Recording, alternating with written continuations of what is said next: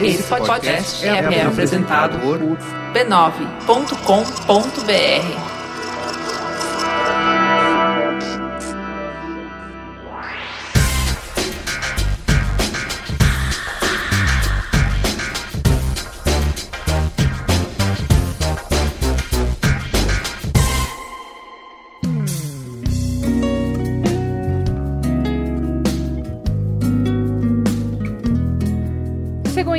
momento do nosso encontro semanal. Espanta o cansaço, sacode o desânimo e vamos juntos construir um espaço gostoso para conversar. Eu sou a Juva Lauer e comigo não está a mineira preferida do Interwebs, Cris Bartz, que está soterrada de trabalho, mas está o incrível, o fantástico, o maravilhoso, o mais amado da internet, Luiz Iassuda. Essa, essa adjetivação toda aí né, não é pra tudo isso, não. É vim, sim, ele é o hostess do Mopoca e ele é o Braincaster, nosso Braincaster preferido. eu só vim realmente pra dar ares mais vermelhos essa. Ele veio petralhar, vocês estavam reclamando que não tava muito petralho o programa. E a Suda veio petralhar o Mamilos. Gente, a Cris Bart está trabalhando demais essa semana, ela não conseguiu gravar. Então, por favor, soterrem ela de amor, digam que vocês estão sentindo muita falta dela, peçam insistentemente para ela voltar semana que vem e ela estará aqui conosco com novidades. Caio, fala pra gente como é que você tá se sentindo com os nossos corações sendo tomados pelos Dantas. Fala pra gente em forma de canção.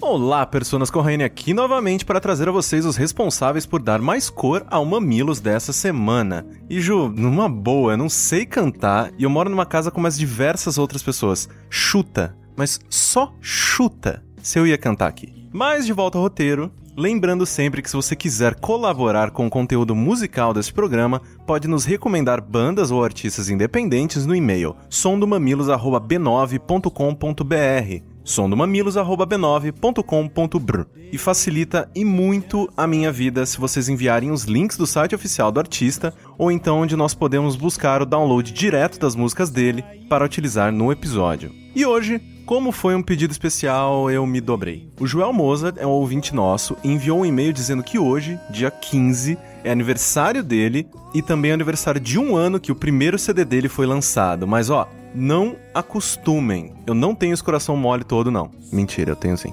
Então fiquem aí com o Joel Mozart no som do Mamilos. Pousa numa flor, conhecer o amor, gerar uma nova vida.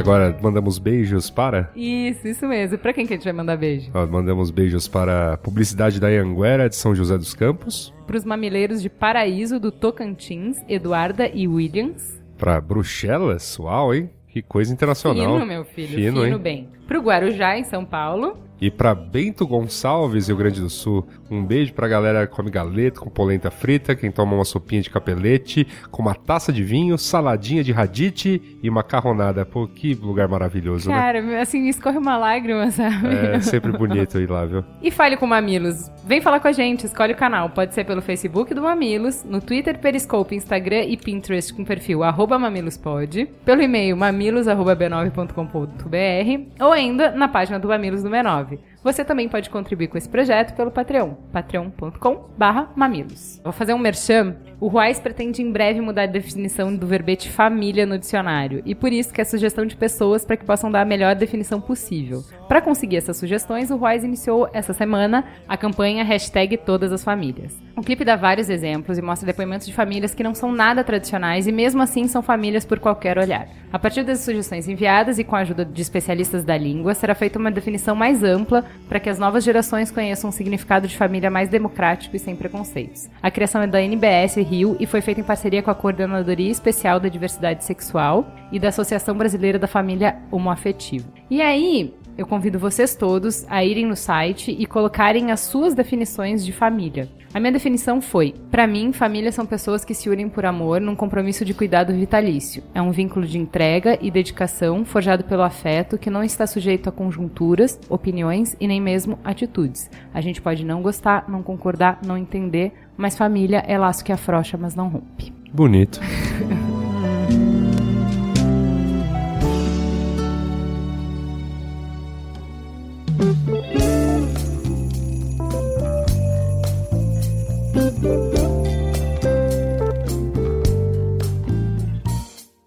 Fala que te escuto. E aí, no programa passado, deu muita repercussão o fato da gente ter colocado no ar um áudio da Márcia Tiburi que chamava a Janaína de fascista. A gente explicou bastante que a gente não estava analisando o discurso político, que não era sobre isso, que a gente não ia fazer julgamento de valor sobre isso, que o que a gente queria falar era justamente sobre gaslighting. Mas a gente fez o disclaimer super direitinho para Dilma, explicando que abuso é ruim, que a gente já tinha feito o programa sobre isso, que a gente não estava questionando o fato dela ser abusiva ou não e de quanto isso era ruim, que não era nesse ponto que a gente estava falando, era sobre o tratamento que a revista estava dando para ela. E não rolou esse disclaimer tão bem feito para o discurso da Janaína. Eu acho que se a Márcia tivesse usado outra palavra, por exemplo, autoritária e não fascista, ela não teria tido tanta barreira para as pessoas escutarem o que ela tinha para dizer, que não era sobre o discurso político da menina, era sobre como as pessoas trataram ela e como as pessoas trataram esse discurso, tá? Por que, que eu acho que autoritário teria sido diferente, acho eu? Porque quando você fala de fascista, você se refere ao mal absoluto, e quando você fala de autoritarismo, você fala de uma coisa que está presente em todos nós e que a gente acaba transbordando em algumas atitudes e opiniões cotidianas. Então, não teria sido uma barreira tão grande as pessoas escutarem o que a Márcia estava falando, que eu achei que era interessante. Enfim. Que o e-mail do Pedro de Moraes. É bem triste notar que nos comentários dos últimos episódios, quase todos desse ano, existam tantas pessoas acusando Mamilos de estar numa onda tão coxinha barra petralha. Eles têm que se decidir afinal, né? Não, mas é que metade chama de coxinha e metade chama de petralha, Ah, entendeu? Meu Deus, adoro Tá bem isso. fácil. Se você for pegar todos os comentários dos últimos casts que começam com ultimamente Mamilos anda numa vibe tão, insira uma ideologia que vai contra o que X comentarista defende, você poderia montar um livro. Eu também fui desses, admito. Em quase todos os podcasts onde havia uma participação de convidados mais liberais conservadores, como a Michelle, a Italy ou a Cristina, eu ficava incomodado com a onda coxinha que o Mamilos vinha atravessando. Parênteses, coitada da Italy. Porque ela é mais petralhona possível, só que ela fazia o trabalho, né, de se despir do que ela acreditava pra ajudar a enriquecer o programa e trazer contrapontos. Mas nem Tá isso vendo? foi valorizado. Tá vendo? Até que eu fui ver os comentários do Mamilos, algo que eu não costumava fazer. E eu não era o único que sentia que o podcast vinha tendo mais convidados de ideologias consideradas de direita do que convidados de ideologias de esquerda. Mas eu também percebi o contrário. Vários comentaristas criticando a desproporcionalidade dos convidados de esquerda para os de direita. Daí eu te pergunto: realmente existe essa disparidade para ambos os lados? Ou é só uma ilusão que nós, que vivemos numa era tão polarizada, criamos para criticar algo que nos incomoda? A proposta do Mamilos é incomodar, provocar, te fazer raciocinar. Não vai ser com algo que está na mesma linha do pensamento que você mantém, você vai melhorar seu pensamento crítico. A disparidade de ideologias entre os membros do Mamilos, honestamente, é mínima. Se está te incomodando, é porque está funcionando. É, e principalmente o que a gente fala é que, assim, é muito interessante quando você escuta, lê coisas que vão ao encontro do que você acredita, porque te ajuda a ter argumentos melhores, porque te reafirma e tal. Só que a proposta do Mamilos nunca foi essa. A proposta do Mamilos foi de pluralidade. Mesmo que eu não consiga, no mesmo programa, representar todas as ideias possíveis sobre aquele assunto, no conjunto de programas, a gente mostra isso. E a gente vai te enriquecer. Eu vou te irritar num ponto num dia, no outro ponto no outro, e essa é a ideia mesmo. Por quê? Porque na vida, na família, no trabalho, na sociedade, você vai ter que conviver com pessoas de todos os perfis. Então, o ponto, quando você está escutando no Mamilos uma pessoa que pensa muito diferente de você, não é necessariamente para você aprender sobre aquele assunto. É para você aprender sobre aquela pessoa. Sobre por que, que pessoas que têm teoricamente os mesmos pontos de partida que você chegam em conclusões tão diferentes e elas podem sim ser inteligentes e bem intencionadas.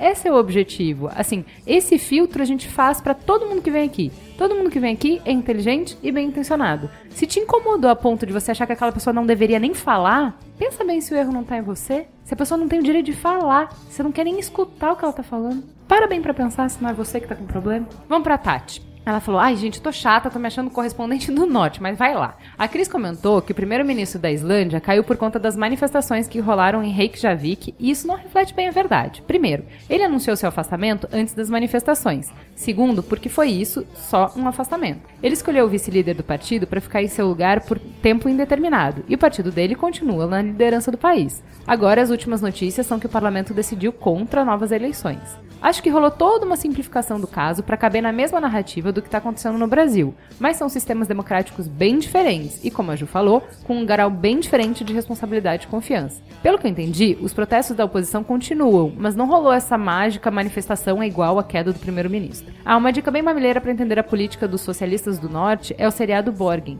que é foda demais e explica um pouco do sistema da Dinamarca, além de focar quase todos os episódios na ligação entre política e jornalismo. Ainda tem um plus a mais, que é uma primeira-ministra mulher e mãe, jogando na nossa cara que sim, até em países considerados avançados, a mulher sofre preconceito, especialmente em posição de liderança. Duvido a Brigitte Niborg não cair nas graças de vocês também.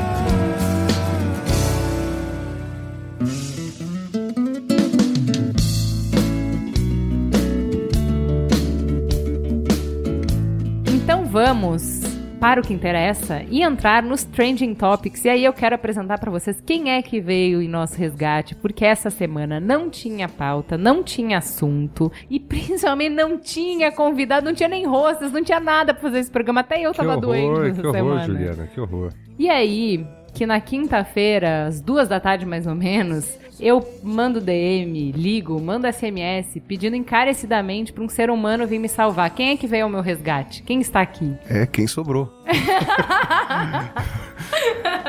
é o extra. o dublê. Não é verdade, eu tava fazendo a pauta e o Pirula, eu tava vendo o vídeo do Pirula pra fazer a pauta. E eu pensei, por que não convidar o Pirula pra. Já que eu estou me baseando no vídeo dele pra fazer, por que, que ele não pode ele mesmo vir aqui falar pra gente, não é mesmo? Sorte sua que eu podia. Então está aqui, gente. Pirula está aqui, veio nos salvar. Vamos começar primeiro com um giro de notícias, Michel Temer gravou e divulgou para parlamentares de seu partido, o um PM podcast. PMDB, um ensaio de discurso que ele pretendia fazer após uma eventual aprovação do pedido de impeachment da presidente Dilma Rousseff na Câmara. O vazamento do áudio causou constrangimentos. Segundo o vice-presidente, a divulgação do material foi involuntária. Para o governo, a gravação revela uma trama golpista, do PMDBista e da oposição. Como disse uma amiga nossa, já dá pra chamar o Temer pra participar porque ele tá fazendo podcast. É, vou chamar ele pro Mamilos, né? Já que ele tá gostando de soltar áudio. É verdade. Né? É verdade. Quer dizer, vamos lá. Vazou carta ano passado. Mas aí ele Vazou. viu que tava muito anos 80 essa carta, vazar carta, né? Juliana, verba volante, scriptamanente. Tá vendo? Olha aí.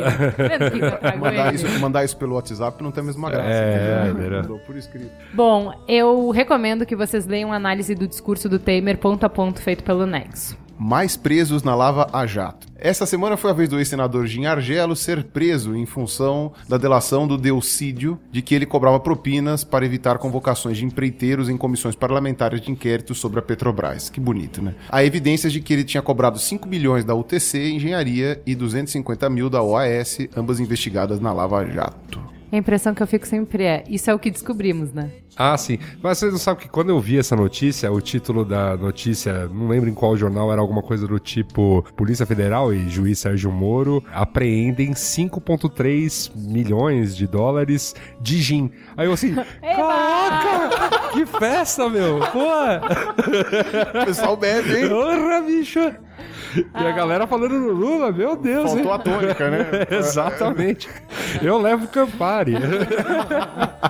E a primeira, primeiro lugar, sempre o primeiro lugar nos nossos corações, né, gente? Eu amo esse homem. Como não amar? Eu- eu- eu amo É, ele. Vamos lá, Ele é Maluf beatificado. Paulo Maluf foi incluído na lista da Interpol em 19 de março de 2010. Ele foi há quase seis anos acusado de enviar recursos ilegalmente para o exterior e desviar dinheiro público no Brasil. O deputado poderia ser preso se fosse ao exterior. Ao desembarcar, corria o risco de ser detido em qualquer um dos mais de 180 países que integram parte do organismo. Mas O que aconteceu essa semana é que foi divulgado que há cerca de um mês o nome do Maluf foi retirado dessa lista da Interpol. Verdade. E qual foi o comentário que esse digno senhor, que esse brilhante Era- é- frasista brasileiro fez? A gente, a gente vai sentir muita falta do Maluf quando ele se for, assim, porque, sabe, a política. Eu não vejo uma frase dessa, eu É, entendo cara, por que, que a minha é avó... é a- é aquela política antiga que tem uma cara de pau que a gente não É, acredita, Eu né? não exato, acredito. exato. Olha o que ele falou. Estou fora do mensalão, fora do petrolão, fora da Lava Jato. Não estou no Panama Papers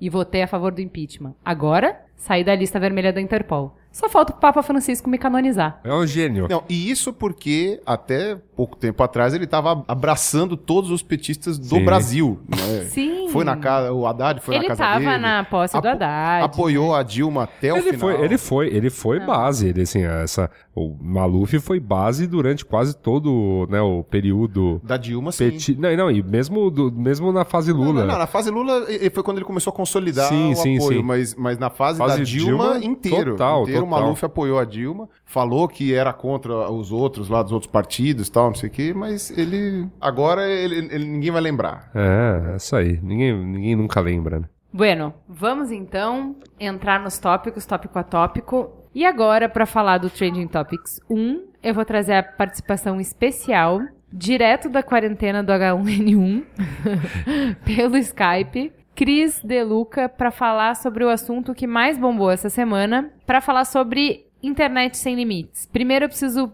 agradecer a Patrícia Rodrigues, que deu o ponto de partida para essa pauta, esqueletando um roteiro cheio de links. Melhor ouvinte é isso, não indica um assunto, indica a pauta inteira. Deixa eu só introduzir falando o que, que aconteceu. Então, as principais operadoras Vivo, Oi, Net e GVT de internet planejam limitar a quantidade de dados do uso dos seus planos de internet fixa. Basicamente, querem que a banda larga seja como os dados móveis do celular. Aqueles que ultrapassarem o limite estipulado sofrerão uma redução na velocidade da rede e poderão ter a internet cortada até o próximo mês.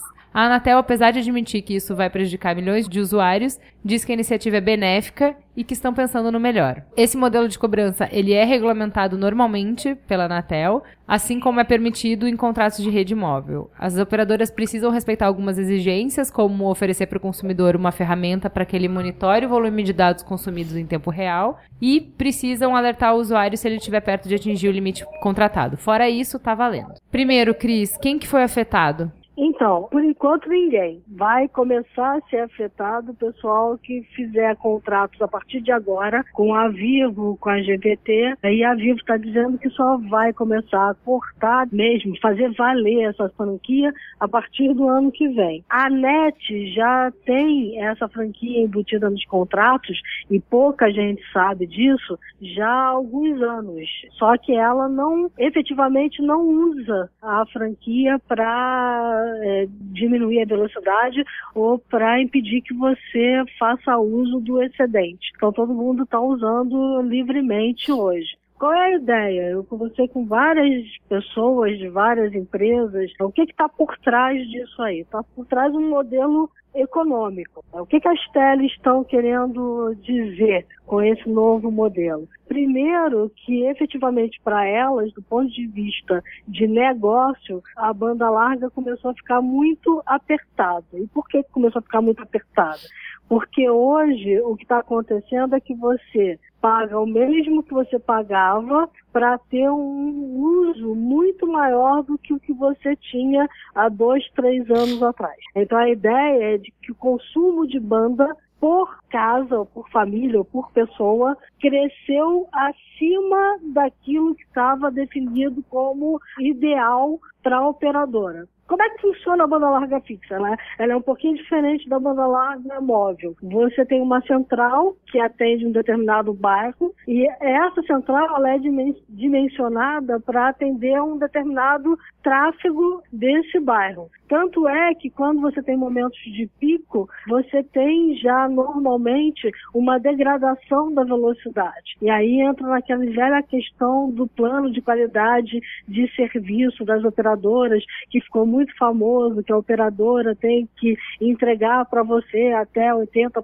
da banda contratada. Que né? não Lembra disso? entregam, né? Que não É, que entregam. não en- é, E que não, Que não sofrem entra- sanção nenhuma por isso. É, a ideia é o seguinte, que eles têm que entregar dentro de um determinado tempo. Então, 80% do tempo você tem que entregar X% da banda contratada. Essa é a ideia. Porque há uma degradação natural do serviço. Então, vou dar um exemplo. Minha mãe mora na Ilha do Governador. Ela tem uma banda larga de 2 mega. Essa banda larga de 2 mega dela, quando é 6 horas da manhã de uma segunda-feira, tá exatamente os 2 mega. Quando é 4 horas da tarde de um domingo, não chega a 500k. Porque tem muita gente em volta usando a mesma central, tá? Então, só para vocês entenderem um pouco como é que é o dimensionamento de rede. O que, que a NET fala? A NET diz que ela tem a franquia nos planos para poder fazer esse dimensionamento. E diz também que 20% dos usuários da NET consomem 80% da banda. E é mais ou menos o número mágico que todas as operadoras trabalham. E o que, que eles estão dizendo? Eles estão dizendo o seguinte, olha, ou eu invisto na rede mais para aumentar a capacidade de banda para essa galera toda que está consumindo mais banda hoje.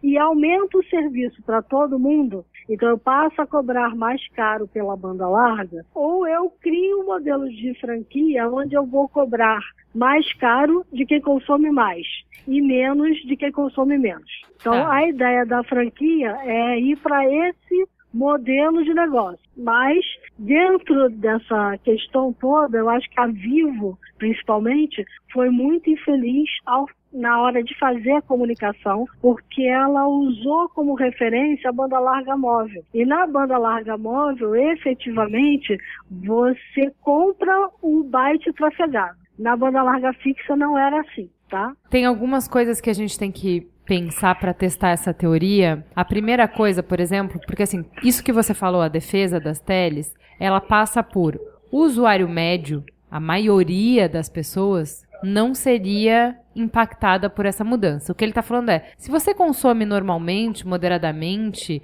a média isso não vai mexer na sua vida, isso vai mexer na vida de 20% das pessoas. É isso que eles estão dizendo. É isso que eles estão dizendo. é. Tá. Pra testar isso. Como se 20% fosse pouco. Mas É, tudo bem. tudo bem. Ainda Mesmo- que, ainda- sabendo que esse número é um número tirado do bolso, né? é- É, mas aqui eu acho que esse número, assim, é fácil você perceber que esse número ele fica frágil quando você pega o valor dessa franquia máxima e divide pra ver o quanto que ela renderia. E esse é que é o perigo desse modelo. E é por isso que todo mundo está de olho em pé. Porque qual é o grande perigo? É você ter pacotes de franquia que efetivamente caibam muita pouca coisa dentro. Pois é, o que eu Entendeu? olhei Já foram divulgados até o- os Exatamente. pacotes que a Vivo vai propor. E assim, causa arrepios os mais O baixos. que eu vi é o seguinte, o mais alto seria de cin- 250 gigas. Isso o mais alto, que não é nem da Vivo. Vamos lá. Eu cheguei a mostrar uma tabela aí para vocês, que depois a gente pode colocar, que foi o pessoal do comitê gestor que fez, com relação aos pacotes da Vivo. E o que, que a galera chegou à conclusão? Que estão sendo penalizados, aí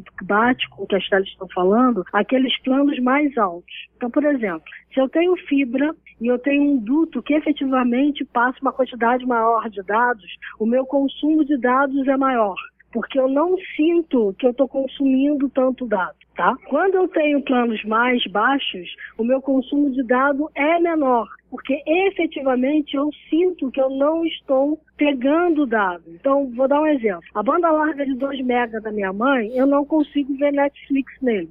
Se eu for ver Netflix, eu vou ter uma qualidade muito ruim. Se eu tenho uma fibra de 200 mega, eu vejo a série inteira Mas, Cris, então você no tá falando que as teles estão falando que a gente não pode ver Netflix, porque, gente, isso aí consome banda demais, vamos baixar a qualidade e todo mundo vai consumir o quê? É quanto que a gente Não, pode consumir? Não é, é, então, não é isso que eu tô falando. O que eu tô falando é o seguinte: o que, que eles estão dizendo? Que existem modelos de uso diferentes. E aonde eles querem penalizar o usuário? Esse cara que usa o Netflix direto, que usa a VoIP direto, que usa. é, Mas não é direto, Cris, a conta não fecha, entendeu? O que a gente tá Eu falando sei, é não tô que falando- uma não pessoa que assiste. Eu não tô defendendo eles, não. Eu tô dizendo qual é o racional por trás da Sim, história. você tá Não, explicando mas é o que, o, é que o racional tem que bater, entende? Se, por exemplo, deixa eu só explicar o que eu tô falando. Querendo entender o raciocínio da tele. Se eles me chegam com um valor que dá pra uma pessoa assistir, vou, fa- vou falar um número aleatório. 10 vídeos no YouTube, 10 vídeos no Facebook, vai, três filmes da Netflix na semana. E jogar um, e um jogar- videogame, sei lá, por 10 horas do mês. Ok, tá ok, porque beleza, isso eu imagino que a média faça isso, entendeu? Não é uma coisa exagerada. O que eu tô falando é que a franquia que eles dão, a máxima franquia, ou seja, por mais que você pague a máxima, não dá pra uma família de quatro pessoas fazerem isso, porque assim, a banda. Ela não é unitária, não é que nem no celular que é você que usa. Assim, o IBGE fala que nas casas brasileiras a média é de três pessoas. Então, normalmente você tem uma família de quatro pessoas. Quatro Perfeito. pessoas com celular, com tablet, com notebook ligado no Wi-Fi. E aí, como que, como que se divide essa banda? Tá não bate perfeito, essa é isso conta, entendeu? É isso que eu Tá. quero dizer. Eu não, não consigo fazer essa conta fechar pra que faça sentido o argumento deles. Porque o argumento eu acho que faz sentido. Quando a gente fala o número que eles ofereceram, presta atenção que a gente está sempre se baseando na Vivo, mais do que em qualquer outra. Então, assim, a gente já tem operadoras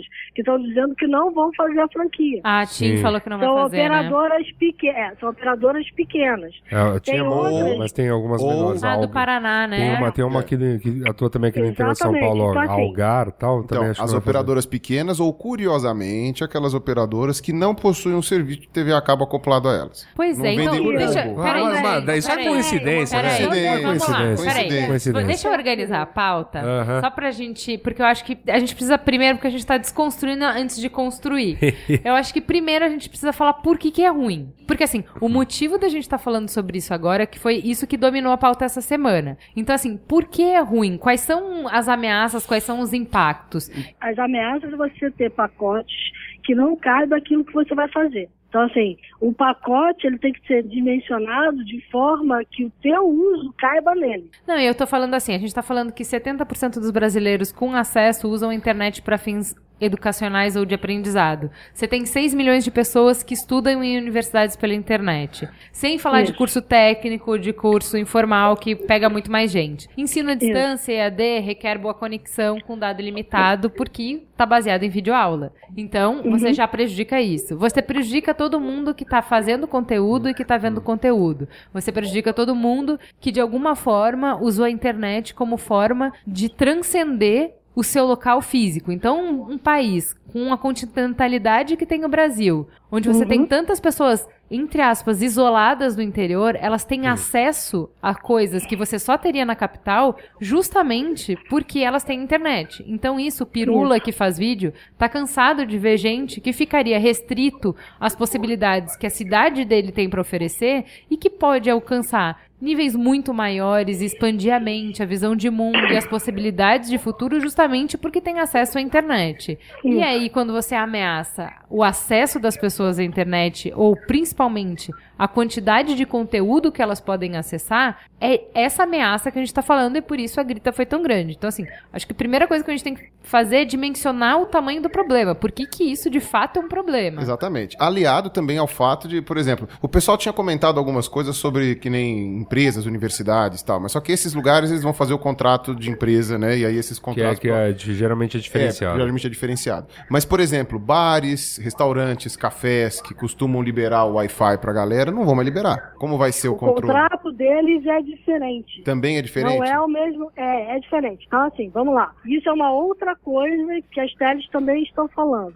Então, assim, qual é a ideia? É você ter pessoas físicas ou residências lá usando o contrato, que é o contrato da residência, e quem trabalha com a internet ou quem é pessoa jurídica com contratos diferenciados. Então, o cara vai continuar oferecendo o Wi-Fi dele. Porque ele, no contrato dele, permite que ele faça isso. Porque o dimensionamento da rede dele é diferente. Entendeu? É essa a questão, assim, estão mudando os modelos de negócio. A gente pode discutir, como você acabou de falar agora, que dentro desses modelos de negócio a gente vai estar penalizando uma série de usos que se faz da rede. E é por isso que eu estou chamando a atenção, que algumas operadoras estão dizendo o seguinte, eu não vou fazer a franquia. Por quê? Porque para mim interessa que o cara continue comprando o pacote que ele tem e fazendo tudo que ele faz. É mais ou menos igual como é na internet móvel, que algumas operadoras dão acesso às redes sociais de graça e a Vivo não dá, por exemplo. Por quê? Porque a operadora que dá acesso ao Facebook, ao WhatsApp e ao Twitter de graça, ela quer que aquele usuário ache que ela é a melhor operadora do mundo e a partir deste uso gratuito que ela faz, ela pague por outros planos de dados porque ela vai consumir outras coisas na internet que não só rede social. A Vivo já diz que não, que ela quer que todo mundo pague tudo. Então, assim, quem causou esta confusão enorme no mercado? A Vivo, quando chegou lá, e disse assim: eu vou limitar os pacotes, quero os pacotes dessa forma. Por quê? Porque não interessa para a Vivo, e aí o Pirula tá certo. A Vivo hoje tem um bando de conteúdo. Ela é hoje a dona da GVT, certo?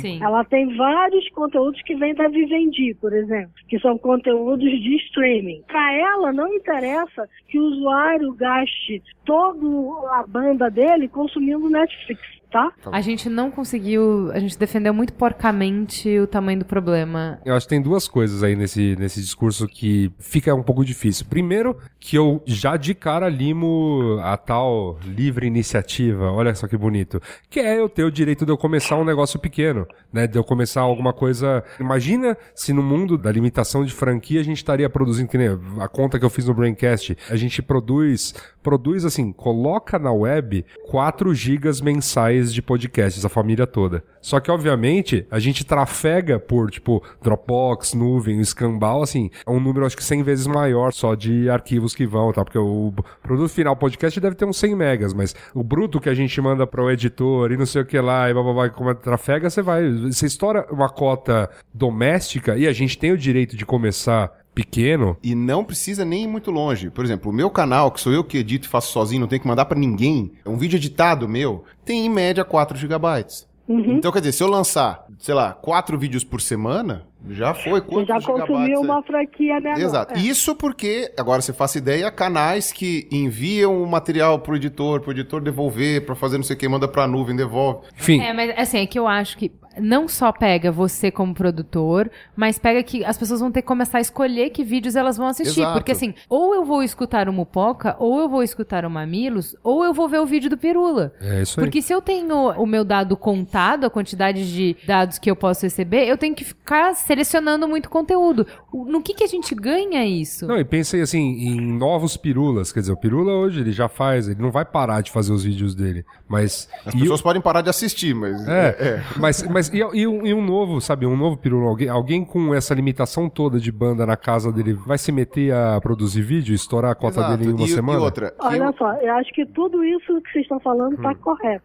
Mas o que a gente vai ter que ver é o seguinte: aonde a gente tem concorrência e aonde a gente não tem concorrência. Muito Sim. provavelmente, Pirula, muito provavelmente você vai optar por uma internet que não tenha franquia ou que não exerça a franquia. Não, eu, o eu- direito da franquia. eu sei, Cris, mas o problema é o seguinte: isso, por exemplo, é um detalhe que as pessoas têm abordado muito pouco, eu acho. Tá? A qualidade da nossa internet. É isso que eu tava falando. Eu moro. A qualidade é péssima. É horrível. péssimo, exatamente. Isso que eu tô falando. Eu moro num bairro do centro expandido, um bairro que tem uma relevância comercial muito grande, na maior cidade da América Latina. Eu tinha um mega de banda até o ano passado. Como valor máximo. Dramático. Como o valor máximo que eu podia colocar, porque É. eles não tinham como Isso. ampliar a minha capacidade. Se eu não tivesse brigado muito, né, eu Sim. não teria conseguido colocar a fibra ótica. Eu moro em Moema e eu não tenho a opção da fibra. Exato. Pois é, pois Você é. não tem opção das, das velocidades maiores. Tem muita casa, muito prédio, muito bairro onde só chega uma determinada operadora. Por exemplo, Isso. ali no Centrão, que é onde eu moro, Centrão de São Paulo, a net não entra.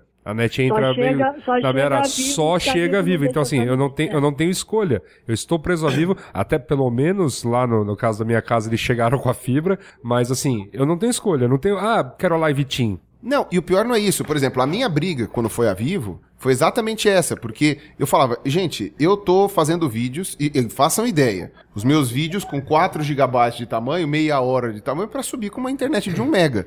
Eu demorava 36 horas, 40 horas para subir um vídeo. Né? Às vezes eu tinha que ir na casa de alguém, né, eu fazer alguma coisinha para conseguir subir mais rápido quando eu tinha que pegar o assunto. Então eu, eu briguei muito com eles, porque eu falei, eu preciso, de, pelo menos vocês precisam me dar um plano com mais velocidade. Que seja 2 mega já me ajuda, já é o dobro de velocidade. Que seja 10, ah, mas não pode porque não tem banda para tua casa. Aí eu falei assim, o que que resolveria? A fibra. Ah, tá bom, então traz a fibra aqui. Ah, eu não consegui me instalar. Ah, porque não sei o quê. Ah, porque não chega. Contornava o quarteirão, mas não chegava na minha casa. Quer dizer, aí depois conseguiu chegar. Mas eu tô falando assim, ó, eu tenho um canal já vai fazer seis anos. Eu tenho há um ano uma internet que me possibilita subir vídeos com uma velocidade humana. Uma velocidade que não sejam dois dias com o computador ligado. né? Então, inclusive, é economia de energia, lembrando disso. Né? O teu, o teu pacote de fibra hoje ele é quanto mais caro que o outro pacote? Ah, ele era bem mais, é bem mais caro, mas também, né, pô, antes eu tinha um mega, agora eu tenho 100. Então, é, Ah, multiplicou bem, é bastante e realmente ficou mais caro. Mas o meu problema que eu vejo é isso, a gente tem uma internet de qualidade horrorosa no Brasil.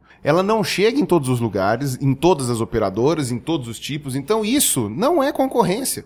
Desculpa, isso não é concorrência. Se você só tem uma, uma área, você tem um quarteirão lá, que você tem um monopólio da Vivo, sabe? A pessoa que tá ali eh, tomou no cu. Vou ter que mudar, vou ter que mudar de casa pra pegar a Mudar de internet. casa. É, eu queria falar Não só- pode trabalhar, não Só pode um, fazer. um- Sim. um adendo. Elas, todas as teles são campeãs de reclamação. No Reclame Aqui, as piores empresas dos últimos 30 dias são, na ordem, Vivo, Oi, Sky, TIM e Claro. Olha aí. As cinco piores. As mais reclamadas dos últimos 12 meses. NET em As primeiro lugar. primeiras- Vivo, Sky, Oi, Claro e TIM. No Procon, o grupo Claro, Net e Embratel em primeiro lugar, seguidos de Vivo Telefônica, Sky, TIM Celular. São hit parade, É. eles nunca E aí, perdem. Conseguiram É. superar convênios e bancos. Sim, Parabéns. banco, cara.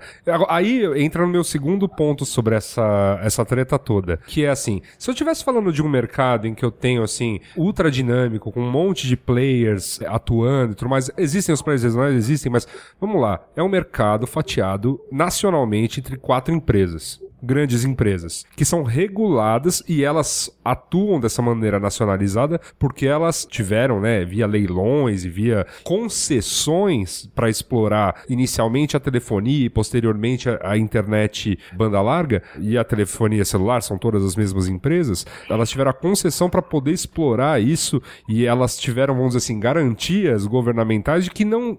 Até porque, assim, é difícil você ter um trilhão de empresas fazendo. Então, assim, a gente não pode se juntar aqui e fazer a Mamilos Connection tal e, e fazer uma, uma- a nossa internet, porque a gente não pode. A gente tem uma série de regulações, a gente, a gente não entra, não- isso não vai existir fechado, nunca. Tá fechado. Não, você precisa, você precisa, para você ser um provedor, você precisa ter um serviço de comunicação. Perfeito. Então, é, você precisa ter uma autorização da Anatel para poder prestar o serviço. E aí. Não sei se eu ia é. chegar nisso que tem acusações de cartel entre essas empresas. Então, assim, tem um processo que está correndo da Unicel, que era a operadora da IOU. Esse, em esse, São é, esse, é meio, esse é meio estranho, né? Bem estranho. É, esse, esse revelam. estranho. Falam, o cara também era meio. Tipo, É. ele tem problemas internos na empresa, meio. Rola, parece ser um pouco de maracutaia. Mas enfim, isso sempre que se fala de operadora, isso vem à tona, justamente quebrando esse argumento, Cris, de que ah, então tem opções no mercado, tem operadoras É. que não vão oferecer a franquia, então você pode procurar. É um mercado fechado, é um mercado que você muitas vezes em uma determinada região não tem muita opção e que as ofertas são muito parecidas e assim, eu não vejo se você tem as quatro maiores sempre em todas as listas como campeãs de reclamação que você tenha muita opção de onde correr, né? Não, e ainda, por exemplo, digamos que, ok, eles vão oferecer um plano de empresas ou para CNPJ que é diferenciado para quem trabalha com a internet. Então eu tenho um canal no YouTube, preciso de muito é, fluxo de dados, então eu vou criar um CNPJ e vou abrir uma empresa e vou contratar um serviço empresarial. Beleza. Não me adianta nada eu fazer isso se o meu público não tiver eh, acesso a essa banda, justamente por causa disso, porque eles não vão poder ver meus vídeos. Ok, eu gasto mais que eles. Mas porque eu trabalho com isso e assisto muitos vídeos. Mas o meu público, que é, sei lá, inscrito em 30, 40 canais, que gosta de assistir isso daí o tempo inteiro, e também joga videogame, e também assiste Netflix, e também faz não sei o quê. E também ouve podcast. E também ouve podcast. E divide a conexão é, com a irmã, doméstica com a irmã, com, o com o pai. irmão, com o pai, com É. a mãe, eles vão ter que escolher o que, que eles vão ver. Eu, por exemplo, e esses dados eu tenho pelo YouTube mesmo, uma boa parcela das pessoas que assistem o meu canal, no caso eu tô falando de mim, né, mas enfim, tem vários outros, assiste pelo Wi-Fi em casa, não usa o 3G. A mai- Porque a maioria dos canais que tem vídeos mais curtos ou que são mais de entretenimento, as pessoas assistem mais pela internet móvel. No meu caso, as pessoas assistem mais em casa. É um porque é um vídeo de meia hora. um vídeo de meia hora, uma Aham. coisa assim, as pessoas não querem comer banda. Então, quer dizer, eu, assim, se isso daí for aprovado mesmo, e a gente vai ter aí essa limitação das pessoas que às vezes não têm a opção de es- escolher uma dessas empresas que não vai fazer o limite de franquia, é, vai, vai perder público. E foi, e foi isso que até que eu tinha comentado. Eu falei, as empresas que hoje gerenciam a internet, a Google, o Facebook, sei lá, todas essas empresas, elas vão se prejudicar diretamente com isso. Porque as pessoas vão começar a escolher o que elas vão querer usar. E elas vão diminuir a quantidade de uso de certas coisas que elas não vão achar. Tem outra vão coisa, ser, Cris. vão ser prejudicados. Todo mundo vai ser prejudicado. Vocês Todo estão mundo. esquecendo de uma outra coisa. Segundo as operadoras, 30% da sua banda gasta com anúncio. Olha aí. E os anúncios estão virando anúncios de vídeo. Então penaliza todo mundo. Qualquer produtor de conteúdo que se remunere por anúncio, um Google da vida que se remunera por anúncio, o próprio Facebook acaba sendo Todo- penalizado. todos os jornais-. É, É, todos os portais, jornais, é, a, própria, as- as- a própria Globo que tá direcionando, assim, um plano aí de play, que significa é, de streaming ou de programação que você pode ver na internet o tempo que você quiser. Tudo. Assim, tudo. Tudo. O pessoal, por exemplo, a Google estava, inclusive, durante esses últimos anos, lutando contra os adblocks, né? Que Isso. são as- os programas que você usa para bloquear as propagandas. Né? Eu, por exemplo, eu tenho alguns sites em que eu ativo o adblocks e outros sites que eu desligo, exatamente porque eu sei que ele é importante para determinadas vertentes. Né? Seria bastante irônico que eu usasse adblock, sendo que é ele que me paga.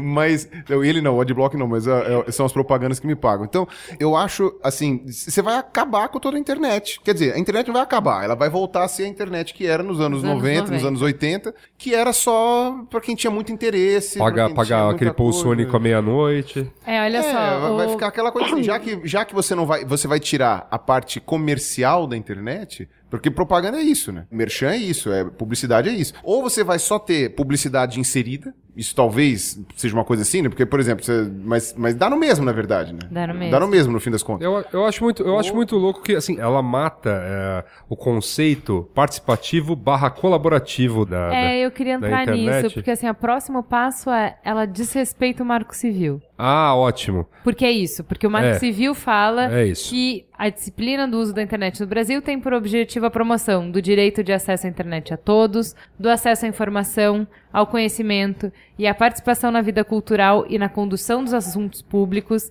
da inovação e do fomento à ampla difusão de novas tecnologias, modelos de uso e acesso. Enfim, no artigo 7 diz: o acesso à internet é essencial ao exercício da cidadania e ao usuário são assegurados os seguintes direitos.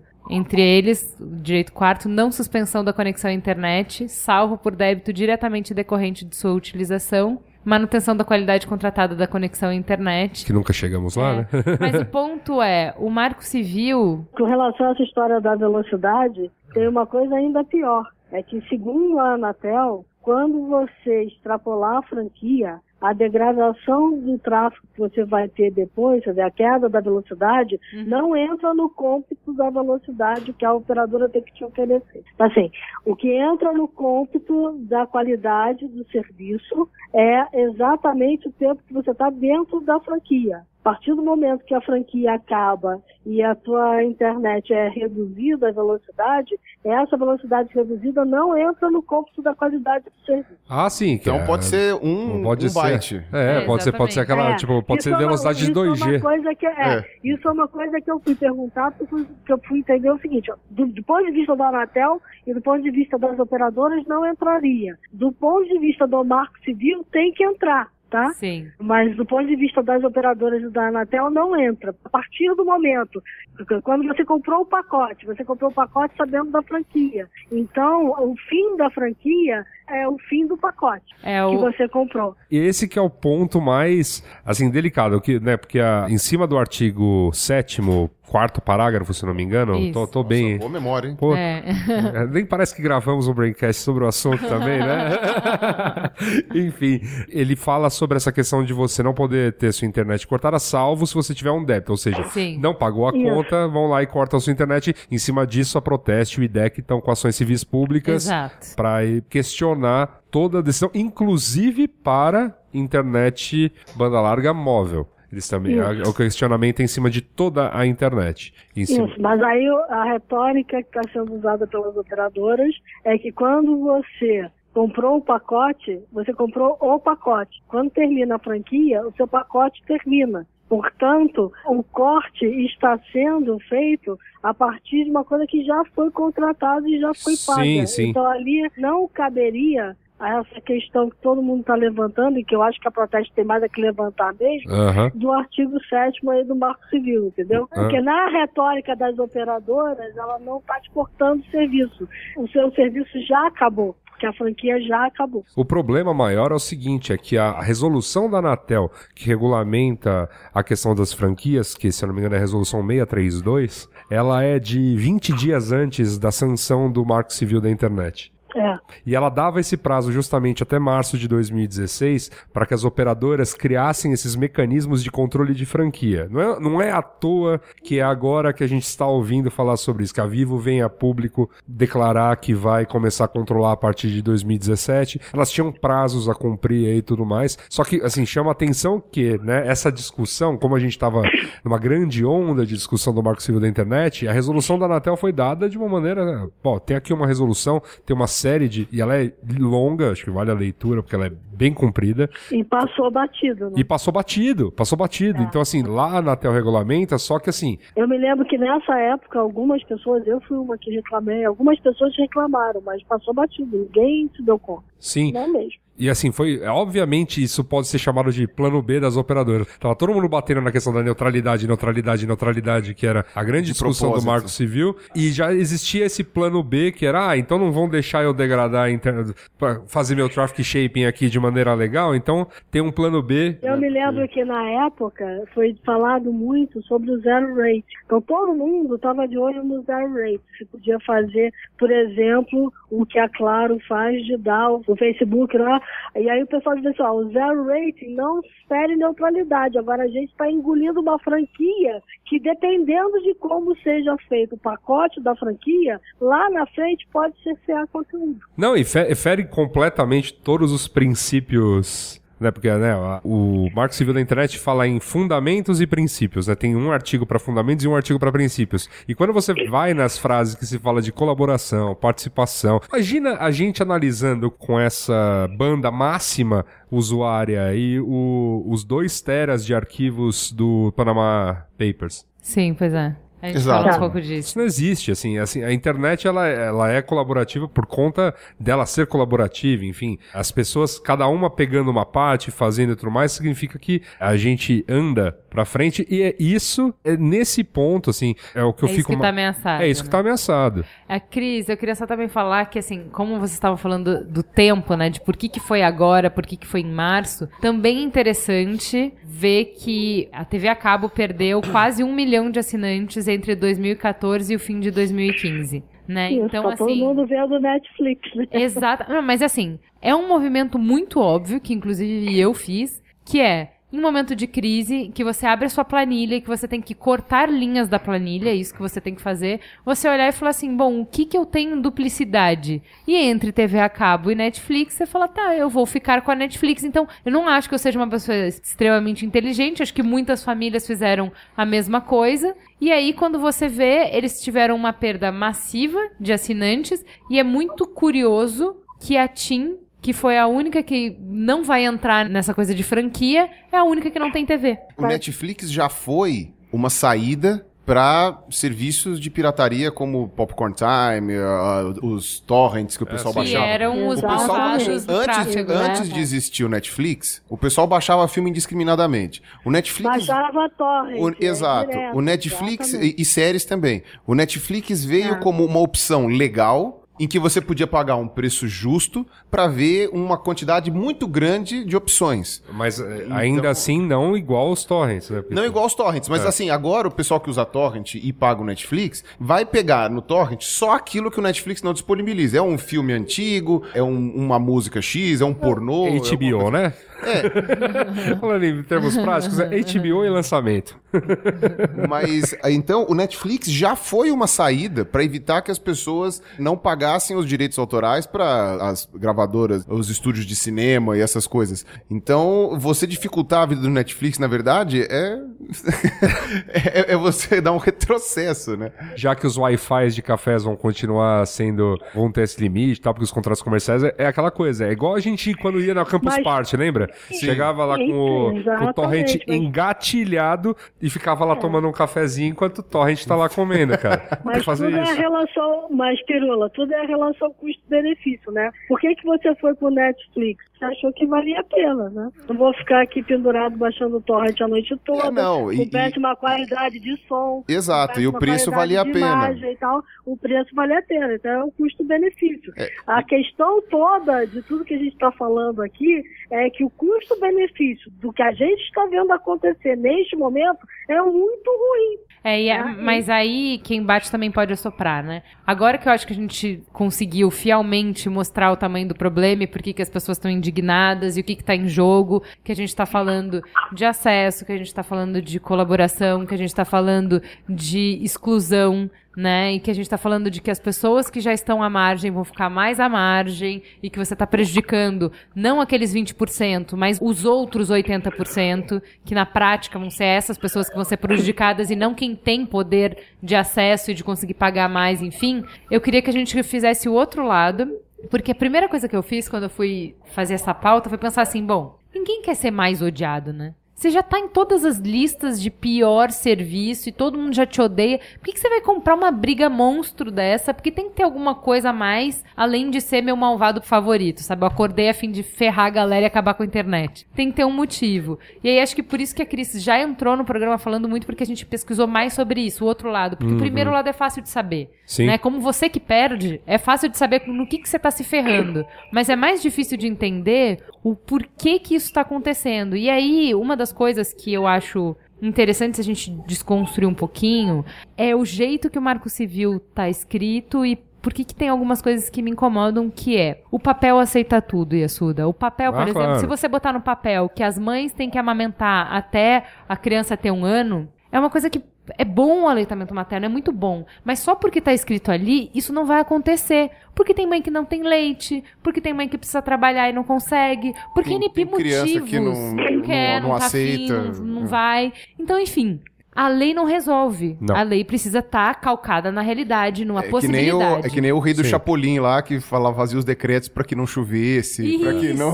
Pra que- Não, por isso. Então, o que eu acho assim, quando você tá falando que as pessoas têm direito à liberdade, que, né? Legal, Vai aí. tal. Direito ao ar, que tá aí, eu não preciso fazer, beleza. Agora, ter direito à internet, que é uma coisa que você precisa fazer, uma conexão, uma manutenção, enfim. É, é, você então. tá regulando sobre o trabalho de outra Então. pessoa, eu acho um Então, pouco vamos- mais então vamos- complicado. então vamos voltar, então vamos voltar numa outra questão aqui, que é a questão que é o seguinte: a internet no Brasil não é direito universal, não é, não, é direito básico. Não está na Constituição. Sim. Não tá na não é direito básico, da mesma forma que saneamento não é direito básico, que a água na sua casa não é direito básico, que a luz na sua casa não é direito básico, tá? Tá. Então, assim, a gente tem um monte de questões de infraestrutura no país para resolver. E uma das questões de infraestrutura que a gente tem para resolver é a questão da internet.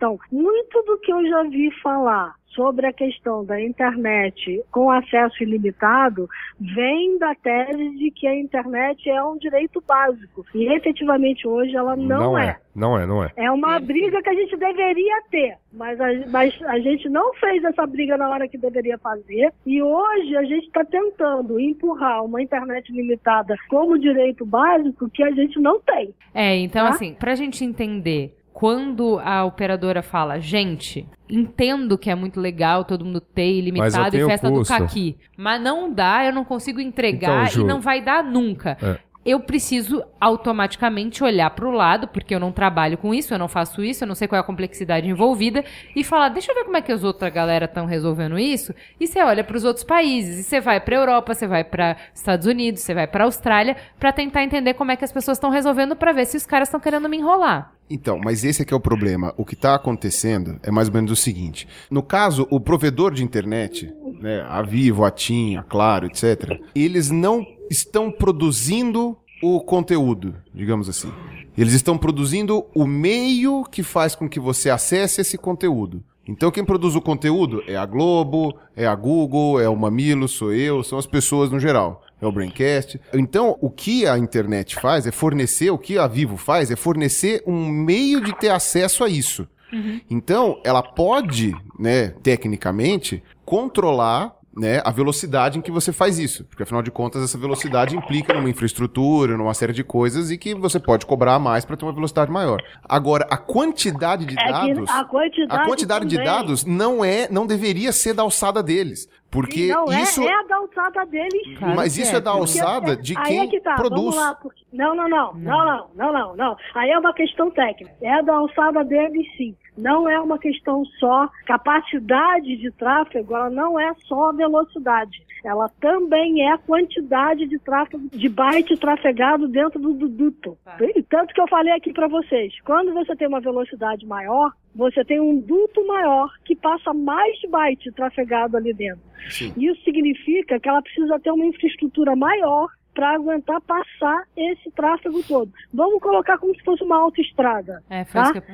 Então, assim, eu vou pegar uma autoestrada, vou pegar a Dutra, por exemplo. Quando eu tenho cinco pistas, eu tenho muito mais carros passando do que se eu tenho só duas pistas livres, tá? Aí, Sim. duas pistas livres, eu tenho uma velocidade menor. Cinco pistas, eu tenho uma velocidade maior, tá? Mas ninguém nunca chegou e falou assim: você não pode entrar na Dutra. Sim, aí, aí você tudo bem. tem um Então, limite de vamos- carros para entrar na Dutra. Aonde- o máximo que é, você faz é pagar aonde- pedágio. É, aonde foi que eles falaram que esse limite existia? Na móvel. Sim, sim. Na móvel, esse sempre foi dito desta forma. Sim, e, e o duro, Você e as pessoas, um- as pessoas aceitaram da móvel porque, enfim, beleza, você carrega o tudo que você precisar no Wi-Fi da sua casa e usa móvel em né, caráter não se por emergencial. isso- não sei se É. foi por isso que as pessoas aceitaram. O fato é que a tecnologia da móvel veio depois. E ela é muito rápida. tecnologia da móvel foi muito mais fácil mostrar que você está comprando as duas coisas: a velocidade com o tráfego. A móvel sempre funcionou dessa forma, porque mesmo antes de você usar, bom, do jeito que eu ainda uso, né, você paga, você comprava créditos, e esses créditos eles tinham um limite para você usar, então você podia falar no Isso, telefone de vez em quando, exatamente. ou usar um certo tipo de crédito, é para mandar SMS e tal. Então, quando você começou a tecnologia dos smartphones, que é uma coisa que só começou a atingir uma grande parcela da população de três anos para cá, ou seja, foi muito rápido, foi um desenvolvimento de tecnologia muito rápido. Rápido demais pra você. Mudou né, completamente. Não, mas como mudou completamente. Eu, exatamente como eu não aderi para os smartphones, eu consegui acompanhar isso daí de longe. Mas você pode ver que a, a gente parece que hoje, em 2016, e se a gente for olhar para 2011, estamos falando de outro planeta. E como as pessoas já estavam acostumadas, né, que elas estavam comprando pacotes para usar o celular, que eram os créditos, elas não acharam estranho comprar pacotes de dados, porque era, já, já, tava, já era meio que o inconsciente coletivo. Não, No tempo, você tem tecnologias diferentes. Então, vamos voltar lá atrás. Quando a gente tinha o tal do ADSL, que era a conexão de escada, né? Eu tinha que discar para uma central e tal, não sei o quê. O megabyte ali influenciava. Eu não tinha também acesso ilimitado. Quando o acesso ilimitado chegou, na venda dos pacotes de banda larga. Você vinha a banda larga e você pagava a velocidade para uso limitado do dado. O que, que a Tele está dizendo agora? Ó, peraí, gente. O uso ilimitado, o uso de banda cresceu tanto que eu vou mudar a regra do jogo outra vez. Em vez É de. isso que ela está te dizendo. Em vez de, sei lá, fazer, fazer um Duplicar investimento, duplicar E Só a regra do jogo é, para eu trafegar o byte limitado que você quer aí, eu tenho que fazer uma baita investimento na infraestrutura de rede, Uhum. né? Para aumentar a minha autoestrada, certo? A minha autoestrada hoje está com quatro pistas. Para eu fazer com que você continue produzindo os seus vídeos, Perola, a gente continue fazendo mamilos e botando podcast no ar e todo mundo tem o direito de ouvir, você tem que ter pistas mais largas, né? E- ou mais estradas chegando na casa das pessoas. Uhum. E aí isso, isso é, infra- é investimento em infraestrutura. Aí o que, que a Tele está falando? Eu não consigo fazer esse investimento agora. Se eu vou fazer esse investimento agora, eu vou tornar a banda larga cara para todos. É isso que ela está dizendo, É, isso que ela. É, é, é, e, e assim, tá? novamente, quando a gente estava começando essa discussão, e aí, né, até a Ju falou, pô, mas é um livre mercado, ou seja, se eu, eu sou uma empresa, quero lucrar, enfim, tudo mais, ninguém- não existe uma regra, não existe uma, algo que me diga que, ah, não, você tem que oferecer isso num preço, né, X, não pode ser maior do que isso, tudo mais. Isso. Meu contraponto em relação a isso é que se não fosse uma, um mercado em que você tem players que só atuam por questão de concessão, Ou seja, não é livre mercado. não, é um livre Jamais mercado. será livre. Quem tá E falando de liberalismo, pelo amor de Deus, É, isso não sim. é livre mercado. Isso não A é livre mercado. Isso, é- isso tem uma intervenção estatal fortíssima. Sim, Você e não aí, tá e aí, falando no mercado e aí, me, surpre- aí me surpreende o, o órgão que deveria olhar pra tudo isso, não que, é a faz nada. Anatel, vai lá e, E, e só, corrobora. só piora. Não, e o, de- órgão que, o órgão que olha para tudo isso está dizendo o seguinte: é bom para quem consome menos. Não, e, É exatamente essa fala da Foi, foi, foi, foi isso mesmo. Foi isso mesmo. A fala da Anatel É bom pra quem consome isso menos. vai ser bom para quem consome Como- menos, como se o- porque não vai encarecer para esse cara. Não, e como- O cara que consome muito, igual a nós todos aqui, Aham. vamos subsidiar quem consome pouco. E como se não fosse, vamos Mas dizer assim, é verdade. co- como se, assim, daqui a alguns anos o costume de uso desse cara que hoje consome menos não vai aumentar. Como se um dado que você usa pra aferir se um país está mais desenvolvido ou menos desenvolvido é o- a quantidade de Não, byte mas- trafegado mas por, é, por mas é exatamente cidadão. esse que é o É um ponto. o, ci- absurdo. o cidadão, o Exatamente, cidadão não, exatamente, o cidadão que exatamente. consome pouco, ele não consome pouco porque ele não tem o hábito de consumir. Ele consome pouco porque a internet consegue. dele é uma porcaria. É, é essa que é a questão. Se a Exatamente. internet dele fosse rápida, ele consumiria o mesmo tanto que a gente. É esse que é o ponto. Eu me lembro, eu não sei agora, agora é o teste de memória. Eu me lembro quando começaram as privatizações das teles. Que antes era tudo estatal, era Telesp, essas coisas assim, e começaram a, a, a Embratel e tal, e começaram a, a privatizar. Eu lembro de uma propaganda do Zé Maier, que, quer dizer, a propaganda não era do Zé Maier, eles contrataram o Zé Maier pra fazer propaganda. Eu não sei se vocês se lembram disso. Que ele falava assim: ninguém gosta de morar do lado de um metrô em construção. Mas assim que o metrô é construído, ele é um benefício para todo mundo. O que nós Isso. estamos fazendo é melhorar o serviço de qualidade do telefone de todo mundo. Mas enquanto isso não é feito, nós vamos ter que passar por alguns problemas. Por quê? Porque tava todo mundo tendo problema de corte de telefone, e não conseguia falar, chiado, não sei o que. Você lembra dessa época? Tipo, Lembro, era uma porcaria. Você, deve, E eles estavam terrível. você trocando. deve lembrar que antes da privatização, a fila para comprar um telefone era enorme. Não, um telefone é. Dava a volta na Telesp. Não, e um Pra comprar telefone, um telefone. telefone fi... Bom, não tinha celular na época, né? O telefone era o equivalente a hoje, sei lá, 5 mil reais, assim, era, era, um- É, era, você era um bem, era um bem. Você declarava, você declarava, Declarava no imposto de renda. Imposto de renda. Declarava no imposto de renda. É, você isso aí. ações da companhia telefônica. É, então, Você o pessoal um tinha ação telefone da... significava ter ação da companhia telefônica. É isso aí. Não, e aí aquela coisa, quando os caras começaram a fazer essa troca, eles falaram assim: nós estamos melhorando a infraestrutura e a promessa de você liberar, mesmo que seja por concessão, mas você liberar para iniciativa privada, é de que eles iam arcar com a melhora da infraestrutura, ainda que fosse encarecer o preço, em troca da gente poder ter a escolha de pegar essa ou aquela provedora e liberar o Estado para não ter que fazer isso. Tudo bem, o Estado, o Estado sempre faz aquele seu controlezinho lá, por exemplo, que nem o fio é da telefônica, mas o poste é do Estado, né? Você tem todas aquelas coisas. Não, mas. já, mas olha só, o teu raciocínio está perfeito. A questão é que, na- durante um determinado momento, melhorou mesmo. Só que essa infraestrutura, ela muda porque a tecnologia muda. Então Ah, vamos, pensar, por exemplo, a gente está falando hoje do 4G e já está pensando no 5G, tá? O 4G ainda não está no Brasil inteiro. Não. E a gente já está falando do 5G. As teles já estão prevendo fazer um investimento para daqui a 10 anos. O que, que acontece na internet fixa? É que agora só é que elas acordaram para colocar a fibra. Porque até então, hoje, o que você está usando de internet é uma tecnologia de 10 anos atrás, na fixa. Entendeu? Então Pra- precisa fazer um investimento, sim, para levar fibra para todo mundo. Agora, me fale uma coisa. Se o problema deles é a banda, a quantidade de, de carros trafegados, a fibra ótica, que é um trem-bala, por que, que eles vão colocar limite nisso também? É, Porque a que Vivo, a Vivo Aí- falou que aí- tem limite é, também aí é fibra ótica. Teoricamente Essa- não teria, só a Essa Vivo é uma boa botar. briga. Essa é uma boa briga. Exato. E a única que está dizendo que vai botar na É a fibra é a Vivo. É. E aí não teria botar, motivo. E vai botar na e vai botar na fibra que ela já instalou, vivo, vai colocar na fibra que ela tá herdando da GVT, vai E- colocar e em tudo. naquelas que ela ainda vai botar instalar. Nas fibras que são dela, GVT e ela. Isso aí. É, ela é matou, ela, ela, tá, ela tá matando a marca, né? A GVT acabou É, é. oficialmente Acabou essa a semana. marca GVT, vira tudo vivo. Isso. É. Na fibra dela, ela quer colocar a franquia também. Ganhar dinheiro. É. Não, não, não ganhar dinheiro, nenhuma dessas óbvio justificativas que ela deu se aplica pra fibra dela. fibra, sim. É. Não, não, não. É, Ela não me deu justificativa nenhuma. Eu estou dizendo o racional por trás de várias operadoras, não, é, não só ela. Ela, inclusive, eu acho que ela pecou muito na forma de fazer, na forma de comunicar. Ela está enfiando os pés pelas mãos. Na minha opinião, não se sustenta. Tudo que ela está propondo vai chegar uma hora que ela vai ter que voltar atrás.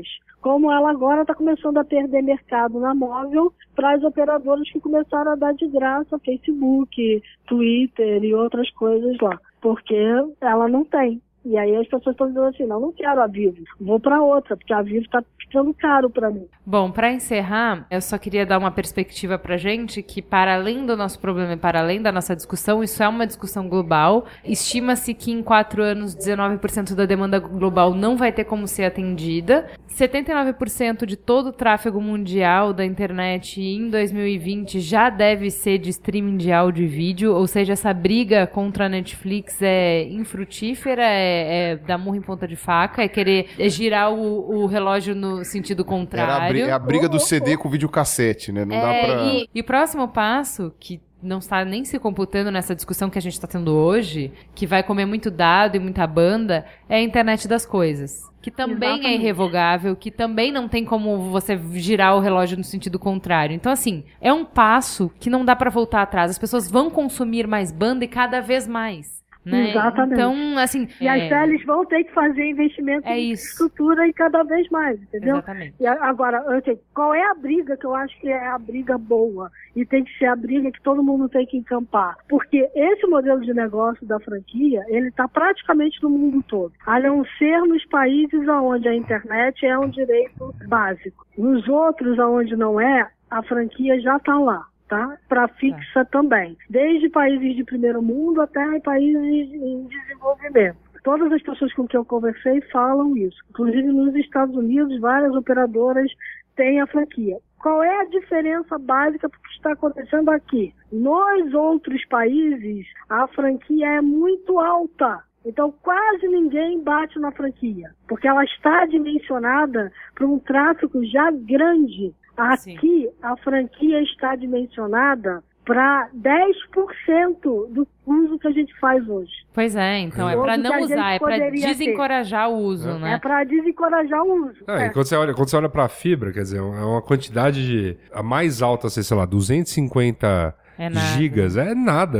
Para uma você- família de quatro É pessoas não é nada Então, durante é. um mês. Então a gente tem que aproveitar esse ano aí, que vai estar lá a franquia para ficar medindo, medindo, medindo, medindo, medindo, e começar a encher o saco da Anatel para dizer não dá, não dá, não dá, não dá. O pacote que o cara tá colocando ali vai tornar a internet inviável para todo mundo. Ou vai Bom. tornar ela viável por 10 dias do mês.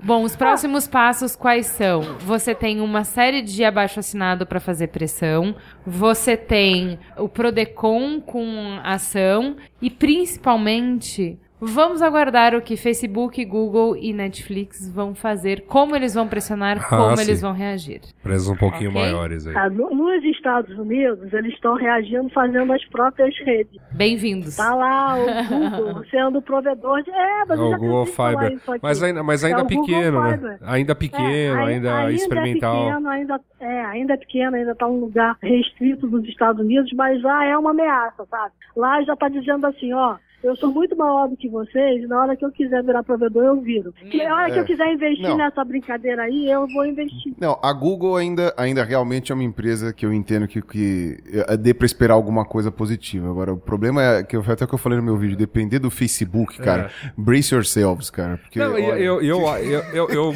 eu, Que honesta- tristeza. eu honestamente acho que, assim, a legislação atual em relação a órgão regulador e escaval tem que ser mantida, porque afinal, em internet, telefonia, seja ela, né, telefone normal, banda larga, internet móvel, telefone móvel, tem uma questão de soberania nacional gigantesca, assim. Então, sim, essas empresas têm que ser ultra reguladas, elas mexem com comunicação que vai, como percebemos aí na- nas questões recentes do país, que vai desde o telefone aqui, eu falando com, com qualquer pessoa, a presidente falando com o ex-presidente. Enfim, tudo isso tem que ser muito bem regulado. Não dá pra simplesmente falar, cola aí Google, cola aí Facebook e deixar o Deus dará pra essas empresas que, bem sabemos, né, também não são, não tem santo no puteiro, né? Eu não sei qual é a idade de vocês, mas eu sou de uma época que comunicação era uma questão de segurança nacional. E comunicação transfronteira, idem. A gente não tinha comunicação para fora do país.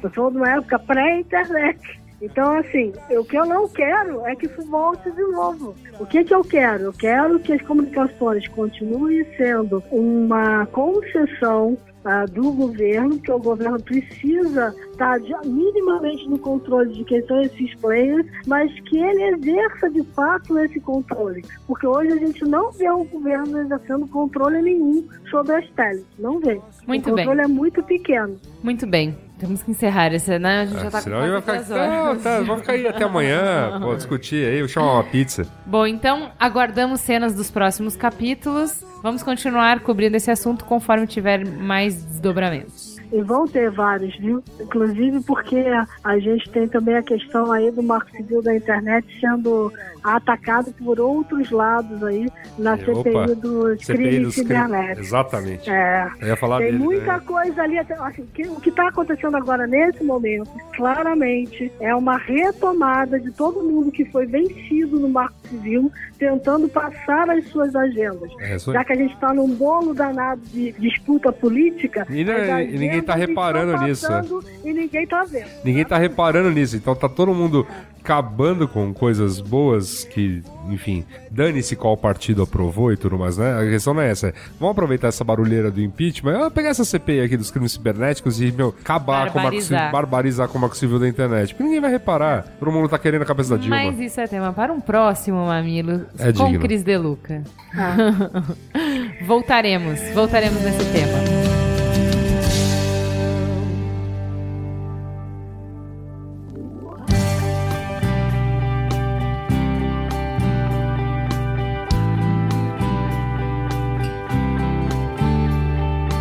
Vamos para o Trending Topics 2. Vamos falar um pouco sobre a votação do impeachment. Então, assim, a sessão da votação começa no domingo, esse dia 17, às 2 horas, precisando de um quórum mínimo de 51 deputados. Eduardo Cunha definiu como vão acontecer as discussões e a votação nesse final de semana. A ordem dos votos será por região, começando pelo Sul e Sudeste, para terminar com deputados do Norte e Nordeste, onde a presidente teria mais apoio. O objetivo disso seria criar uma onda pró-impeachment durante a votação. Abra um parênteses que, É. enquanto gravamos, tudo isso pode estar Não, sendo mudado. e outra, certo? amanhã ainda é sexta-feira, né? Que a gente grava numa quinta, né? Então, assim, sexta-feira tudo pode mudar. Tudo pode mudar. Mas É isso aí. até hoje, quando eu fiz a pauta, era isso que estava valendo. É isso aí. Mais interessante, segundo a- o site Atlas Político, que entrevistou os congressistas perguntando se votariam a favor ou contra o impeachment e qual era a probabilidade do voto, Dilma tem apenas 7% de chance de manter o mandato. O site mapeia a evolução dos dados desde o início de abril, quando as chances ainda eram 56% a favor da presidenta. A situação começou a mudar a partir do dia 10 com os novos desembarques de partidos na base aliada.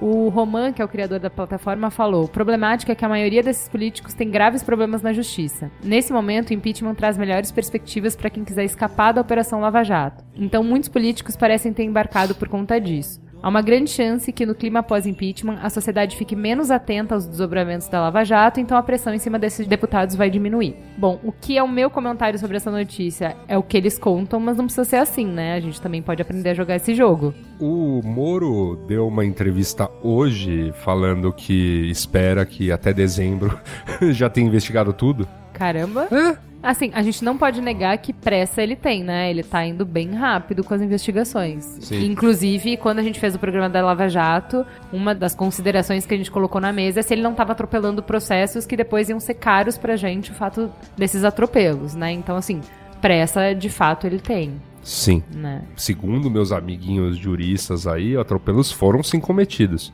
Independente de pra quem, contra quem, tudo mais, alguns ritos jurídicos foram Sim, a gente falou bastante disso no programa da Lava Jato. Ele não tá deixando os advogados nem verem os autos de processo, tá intimando com, tipo, é, prazo de 24 horas, sabe? Às vezes de menos tempo, enfim, tem uma série de coisas. O que a gente não pode, de fato, falar é que ele não tá apressando as coisas, né? Realmente tá. Com relação a esse temor aí que ele falou, eu, eu também tenho um pouco esse temor, mas assim, a gente tem a, a falsa impressão, às vezes, de achar que a sociedade brasileira agora vai cobrar dos políticos que não sejam corruptos e tal, mas a gente tem que lembrar também que boa parte dessas manifestações elas têm um rosto, né? Elas são nitidamente anti-PT ou pró-PT. O PT ele é o mote, porque ele tá no governo, faz muito Sim. sentido. Eu não sei se a saída do PT do governo e a entrada do PMDB, PSDB que seja, vai gerar essa mesma comoção de correr atrás para evitar roubalheira, para correr atrás da corrupção, não sei o quê, porque você não tem o vilão da história mais ali. Você tem agora e você construir um novo vilão é sempre muito complicado. Então eu não sei se eu quero acreditar que eu estou errado, mas vamos esperar para ver. Eu só acho que você imaginar que as coisas vão voltar a ser como eram antes, depois de você mexer nas coisas, eu acho um pouco ingênuo, sabe? Eles estão achando que, ah, não, a gente vai tirar isso da frente, cria uma outra distração, porque se a gente vota o impeachment, enfim, tudo acontece rápido o suficiente, a gente consegue emendar depois com Olimpíadas, festa, nananã, e muda de assunto. Não, e especialmente por causa disso, porque foi criado o vilão. O vilão é o PT. Agora, é aquilo que eu falei, pode ser que eles quebrem a cara? Pode, pode ser que realmente o pessoal tenha acordado e, e realmente comece a cobrar. Eu também espero que sim, mas... Mas eu, acho- mas eu acho difícil que você mantenha a mobilização até pelos grupos que estão chamando e tudo mais. Não, e, e não é nem só pelos grupos, você vê que é um inconsciente coletivo. Né? Se criou a imagem do, do PT como sendo o grande problema, o mal encarnado. Então a remoção do PT é, o é a solução de todos os problemas. Então remover o PT, né? isso no inconsciente coletivo da maioria das pessoas, não digo nem dos organizadores das, das manifestações, mas da maioria das pessoas que fazem coro nisso daí, você vê, talvez a remoção do PT realmente seja tipo, ah, ok, o PT saiu, então vou voltar aos meus afazeres normais, como sempre foi, não sei o quê, e acabou, e não vou mais cobrar de nada. Não vamos esquecer que, tipo, em outros protestos, por exemplo, a torcida corintiana entrando com faixas sobre o ladrão de merenda nos jogos, tratamento disponibilizado pela polícia militar continua sendo usual para Então, protestos. sabe o que eu queria que a gente falasse já, assim, porque a gente já falou muito sobre impeachment, não é sobre impeachment o assunto aqui. Rapidamente só falar sobre esse rito que vai acontecer no domingo, porque tem algumas coisas foram curiosas, pelo menos eu diria, né? Algumas. Não, é assim, Esse clima sobre é- o muro, Não, esse- eu acho que a esse gente podia clima- comentar, Esse clima podia de carnaval e futebol que tá rolando, assim. O que que estão propondo, assim, que, né, vão ter lá duas torcidas organizadas no- em Brasília, no domingo, a partir das duas da tarde, depois todo mundo já comeu uma caronada da nona, né? Tá com o bucho cheio, já pode ir lá protestar, bonito. Beleza. Aí vão estar cada um de um lado, enquanto vai ter telões exibindo as votações, que vão ser espetaculares, nominais, aquela coisa toda. E aí vai ser vibração de gol, né? Cada um, quando falar, não, sou contra, é, o lado vermelho. Aí, "Ah, sim, impeachment, é, o lado ah, verde e amarelo. E aí vai, vai ficar nisso. E aí a organização, tá, assim, botou um muro pra que eles não se embatam e ele crê que ao final da partida, assim, eu, eu juro, ao final da partida, o lado perdedor, abre tudo assim, aspas do, do comunicado, terá que sair antes para que o lado vencedor fique e comemore. Você viu, assim, a gente tá tratando política. É, Copa. Sério, como Copa do falar? Mundo. Deixa eu polemizar aqui. Eu fico pensando sobre isso e de verdade. A gente já fez lá um dos primeiros mamilos, que é um que eu gosto muito, que chama Desafios da Democracia. A gente falou sobre algumas falhas que são sistemáticas da democracia, que sempre foram desde o início. A espetacularização é uma coisa que sempre teve. Então, por Sim. exemplo, em Roma, mesmo na Grécia, os problemas que deram, por exemplo, deixaram de ser as pessoas que tinham mais interesse e mais preparo em gerir a coisa pública, que conseguiam o poder, e passaram a ser as pessoas que tinham melhor oratória. E depois passaram a ser as pessoas que manipulavam melhor as massas. E depois passa a ser um jogo de espetáculo, de pão e circo, e passa a ser. Então, assim, isso não é do Brasil e do brasileiro e que tudo a gente faz Não, futebol e faz. não, é inerente é- à democracia com e esse certeza. debate e, essa fragilidade e como fazer. Porque, assim, se é a maioria que vai decidir, quem consegue controlar a maioria, quem consegue manipular a maioria, vai ter poder. Então, existe uma tendência a isso, ou um, enfim, é uma fragilidade, eu acho, do próprio sistema, né? Eu só realmente fico preocupado, né, de, sim, de achar que tá com uma falsa sensação de controle absoluto da situação, né? Porque assim, a maneira como está organizado no Impeach Fest, né, já tem aí os memes rolando, né? Sim. Qual é o setor Jandira Fegali, o setor Kim Kataguri e o camarote é, Cunha. Já tem, tem o abadá pra comprar. Abadá pra comprar, tudo, tal. Maravilha. Você pode ficar. Eu acho que os vendedores poderiam ficar tudo em cima do muro vendo. Você quer vermelha? Joga pra um lado. Quer ver- aqui, do Brasil? Tá aqui. Ia ser engraçado também. Não, assim, eu, eu acho que algumas coisas são interessantes. Tudo bem, a espetacularização é uma coisa que chama a atenção pra ge- nos fazer refletir, sabe? Pra você pensar, cara, o quanto isso nos atrapalha, o quanto a gente precisa pensar, porque não existe ninguém que tá de fora disso, sabe, Assuda? É, é foda você pensar que assim, ah não, aquele cara que tá lá, ele tá sendo manipulado. Eu não, eu tô conseguindo ver as coisas com distanciamento e tal. É muito difícil porque tem um filtro das informações que você recebe, você nunca sabe o que estão passando pra você, o quanto isso não foi escolhido. Por exemplo, o que você estava falando, a gente estava falando de uma notícia que saiu essa semana, é uma notícia que aconteceu em novembro e que foi divulgada essa semana. Por que essa semana? Por que, que isso foi divulgado agora, sabe? Então, enfim, a gente é manipulado de qualquer maneira, a gente está sendo manipulado também, sabe? Claro, Então, claro. é difícil escapar disso, eu acho, sabe? Desse espetáculo todo que fazem, enfim. É, É que, lidam... não, é que me surpreende, assim, vamos dizer assim, a sensação de que, sei lá, quem está organizando isso, né? No caso, a Câmara, ou enfim, o, o- a segurança de Brasília, assim, o aparente controle que se tem de uma situação. Porque, assim, é, ah, é um evento, é como se eu organizasse uma partida de futebol, é como se eu organizasse uma... Um trio elétrico. Trio elétrico, divido a galera para não ter briga e beleza. Gente, a gente, é, é, assim, é boa parte do futuro do país que vai estar sendo, né, decidido ali. Quer dizer, é, com menos implicações também, assim, futuro do país, mas enfim, é um momento importante da nossa recém-democracia. Quer Mas dizer, você acha que o tinha que pau ter mais pode, gravidade? o pau pode comer de uma maneira que a gente não tá imaginando. E assim, a galera tratando, sabe, como com esse. Ah, não, divide aqui, Bom, já bota visto um que mesmo com toda a segurança que eles fazem, né? Você vê o pau que dá entre torcidas organizadas que É, morre gente. Com certeza. É, Morre ia gente. Então pode ser que do- é domingo, né? Domingo. Morra gente também. E assim, eu acho, eu acho tudo isso muito louco, assim, sabe? Primeiro, assim, é uma decisão importante ela poder.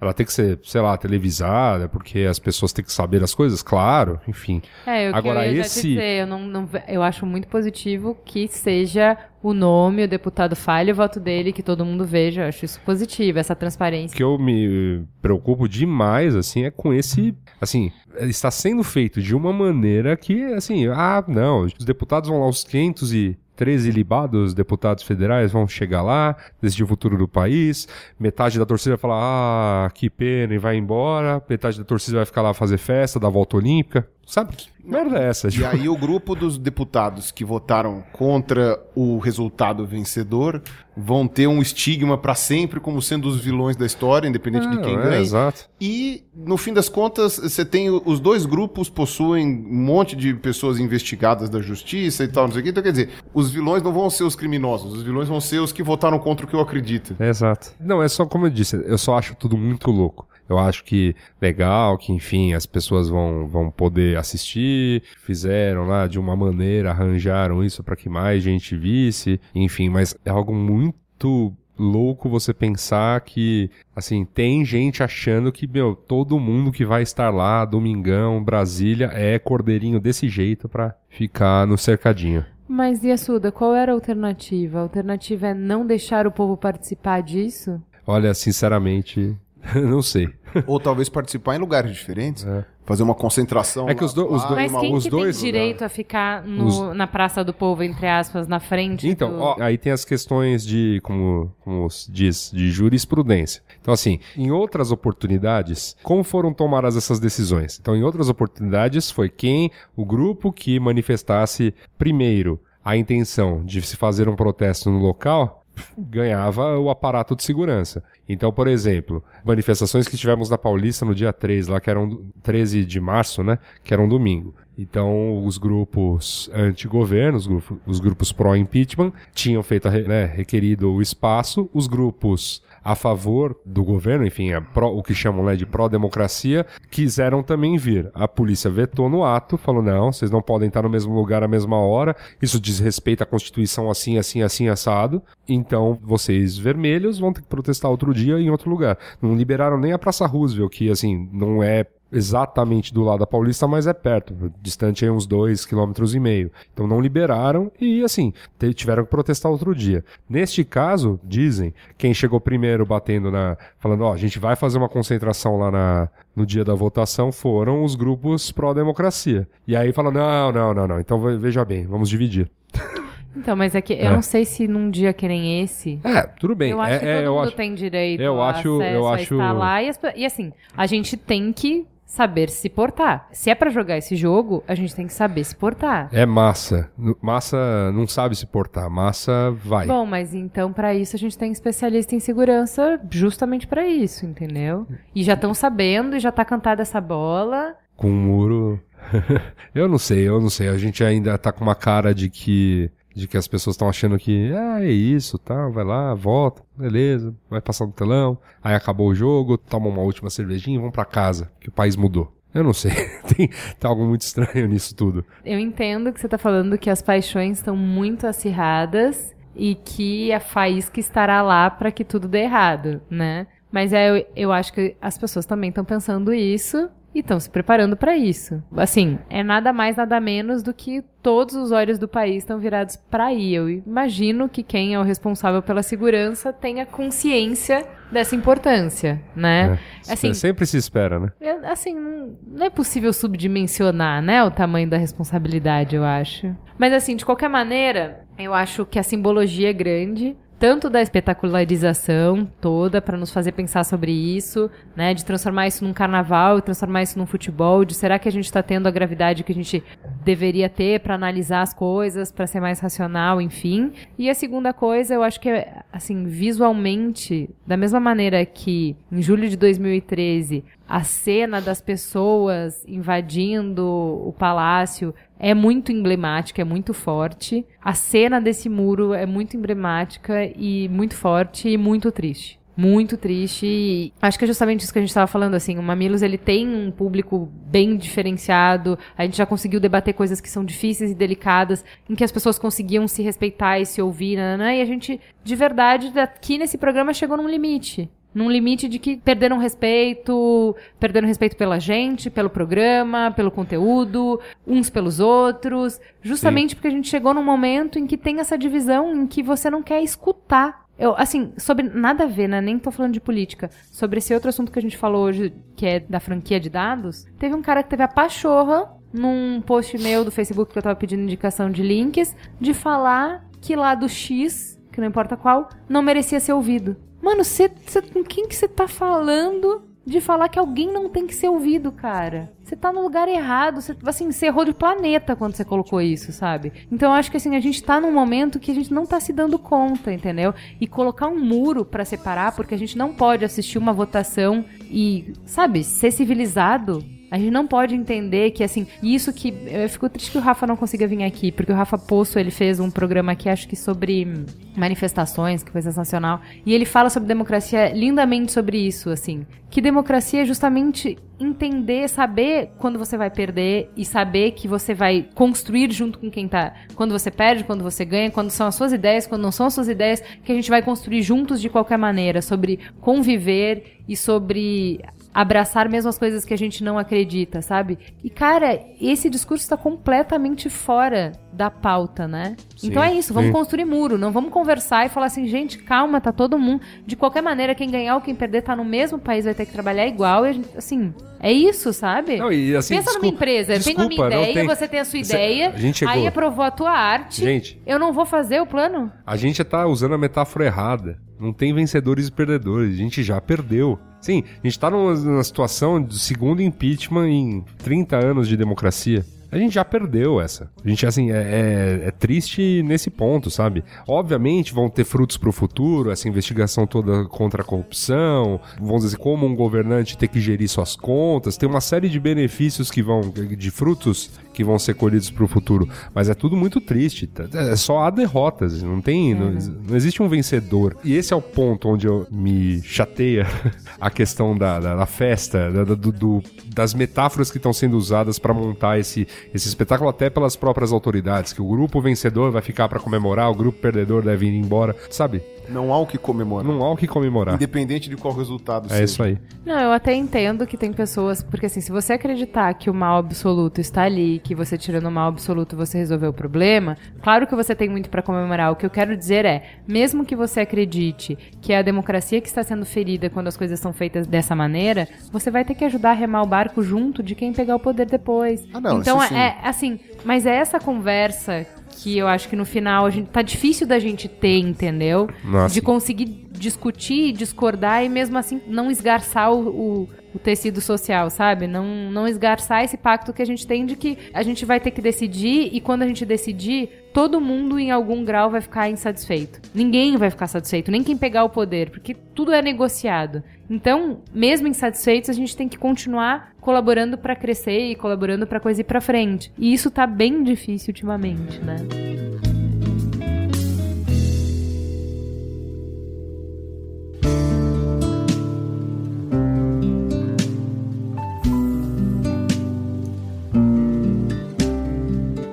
Então para o farol aceso. E a Suda, o que, que você tem pra gente essa semana? Eu, enfim, tô, né, tem que ficar fazendo esse trabalho no Braincast, eventualmente no Mopoca também. Aí você acaba ficando meio, em semana você tá trabalhando demais, você fica sem ter o que falar. Mas vou indicar a última série que eu já até falei no Braincast, que me pegou assim de uma maneira tão bizonhamente bizarra que eu tô lá fazendo meu próprio pão, macarrão, como você viu Ah, nas eu fotos do, vi. do- Quando do- você estiver fazendo macarrão no igual ao Lee, você me chama. Não, a hora que eu chegar naquele lance de, tipo, dar o nó, assim, é, vai, vai- vai rolar. Que é uma série que tá no Netflix chamada Cooked. Fala sobre, enfim, a história do homem com né, os métodos de cocção existentes. Então, assim, os programas são divididos em elementos, né? Fogo, água, ar, terra.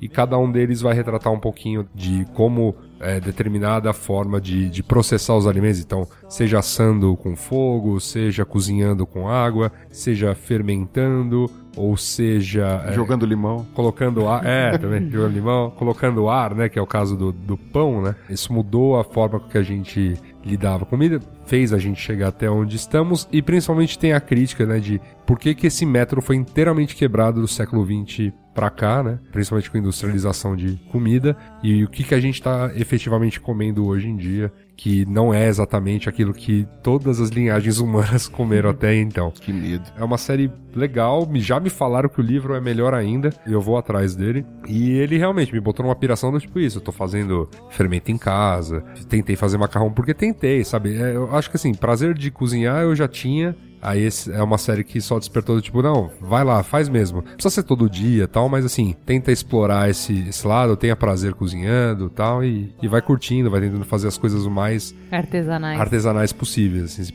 é, Quanto menos embalagem você abrir, Na hora de cozinhar, melhor. Aproveitem enquanto tem banda. É, aproveita quando tem banda. Aí que é uma série. São só quatro episódios também, é rapidinho. Mas assim, fotografia linda, coisa maravilhosa. Muito bom. Pirula. Bom, eu como não tenho muita vida social, né, e tá sempre muito difícil de receitar as coisas que eu tô fazendo ultimamente, né, eu tô fazendo vídeo, um vídeo por dia, então tá essa loucura. Assista no canal do Pirula. É, vamos ver né, se eu mantenho a qualidade. Mas que pra muita gente já, é- já, já não é, né? Então- Mas então eu vou recomendar aqui a banda, né, de uma amiga minha que tá tentando fazer um projeto Catarse aí pra conseguir gravar o primeiro CD, as músicas autorais já estão prontas, ela só não tem dinheiro pra gravar ainda, a banda não tem dinheiro pra gravar ainda e fizeram um projeto Catarse que eu acho que é interessante, que é a banda Fox Salema. Depois deixar o link aí Exato. pro pessoal poder entrar lá e ver se gostar da banda, se gostar da música, fazer lá. É uma coisa meio hard rock anos 80, assim, é, é interessante. Ah, tem bastante ouvinte que gosta. É, então. Então é legal. Se gostar das músicas, dá uma contribuída lá,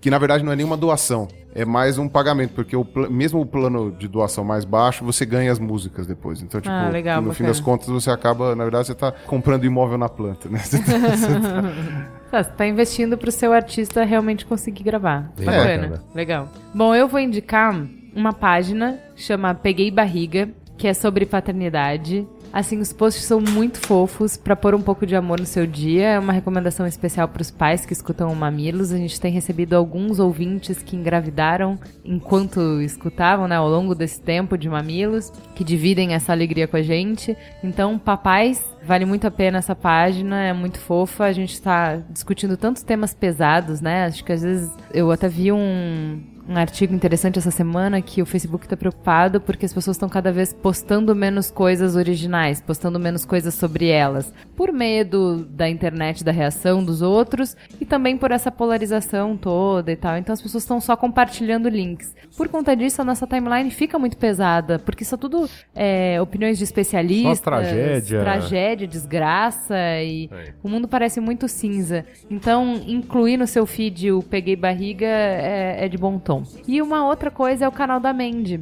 Que é uma trans que conversa pra quebrar o tabu. Eu assisti alguns vídeos dela essa semana e eu achei muito legal. É legal pra expandir horizontes. Então, inclua o canal, assine o canal da Mandy. É isso, gente. Com tudo que podia dar errado, deu tudo certo e temos um programa no ar.